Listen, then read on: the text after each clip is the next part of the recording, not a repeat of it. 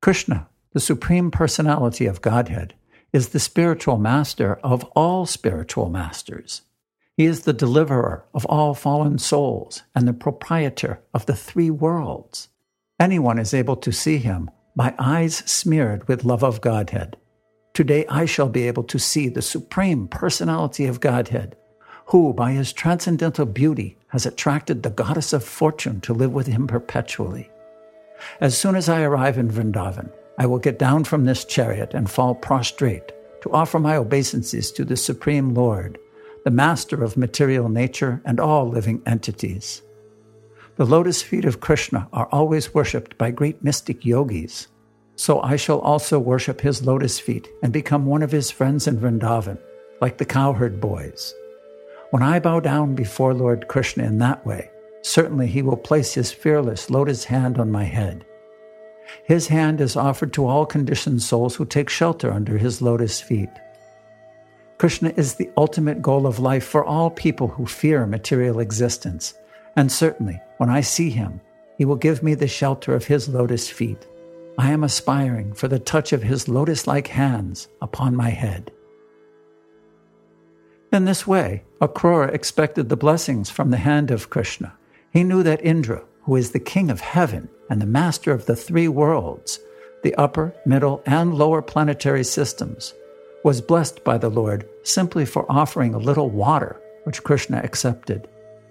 Similarly, Bali Maharaj gave only three feet of land in charity to Vamanadev, and he also offered a little water, which Lord Vamanadev accepted, and thereby Bali Maharaj attained the position of Indra when the gopis were dancing with Krishna in the rasa dance, they became fatigued, and Krishna smeared his hand, which is as fragrant as a lotus flower, over the pearl like drops of perspiration on the faces of the gopis, and immediately they became refreshed.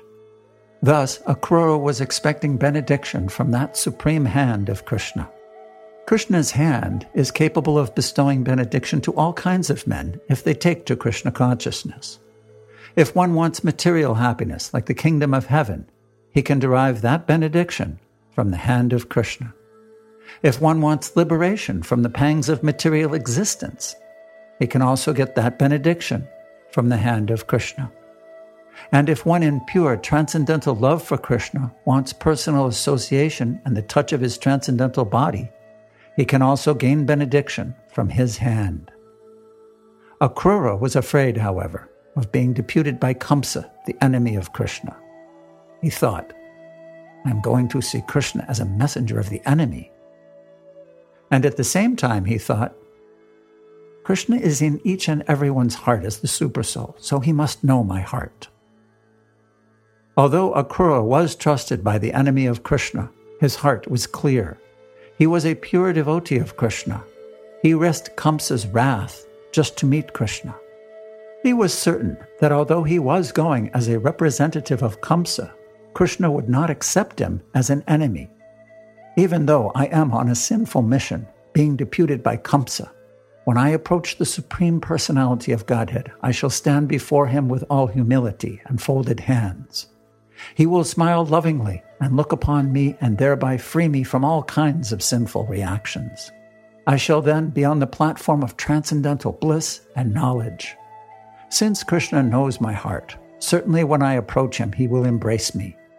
I am not only one of the members of the Yadu dynasty, but I am an unalloyed, pure devotee.